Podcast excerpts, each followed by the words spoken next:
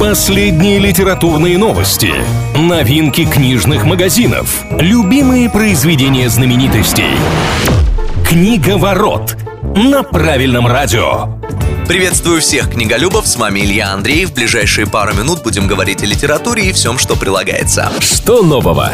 У шекспировского короля Лира появился сиквел. Австралийская писательница Дженнифер Торп выпустила продолжение трагедии, в котором повествование ведется от лица королевы. По сюжету главная героиня во время событий, изложенных классиком, находилась в заточении в монастыре. Теперь, освободившись, она заявляет о своем титуле и правах на трон. Увы, хэппи-энд не ожидается и здесь. Ранее Торп романов не писала, ее дебют в этом жанре получил логичное название «Жена Лира». В продаже пока только англоязычная версия книги. Что обсуждают?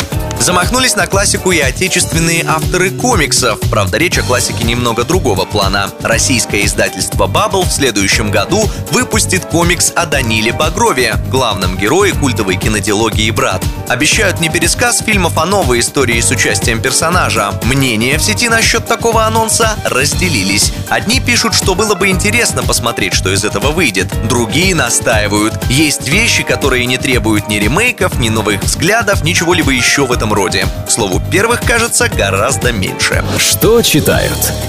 Представители сервиса Литрес рассказали о самой популярной у россиян книге, вышедшей в этом году. Наибольшего внимания аудитории среди новинок 2021-го удостоились мемуары актера Мэтью МакКонахи, которые он выпустил с названием «Зеленый свет». Правда, рассказ о жизни суперстара россияне предпочитали слушать и активно скупали книгу в аудиоформате. А вот читали в цифре больше всего детективный роман Александры Марининой «Отдаленные последствия», в котором писательница рассказывает новую новую историю о небезызвестной Анастасии Каменской.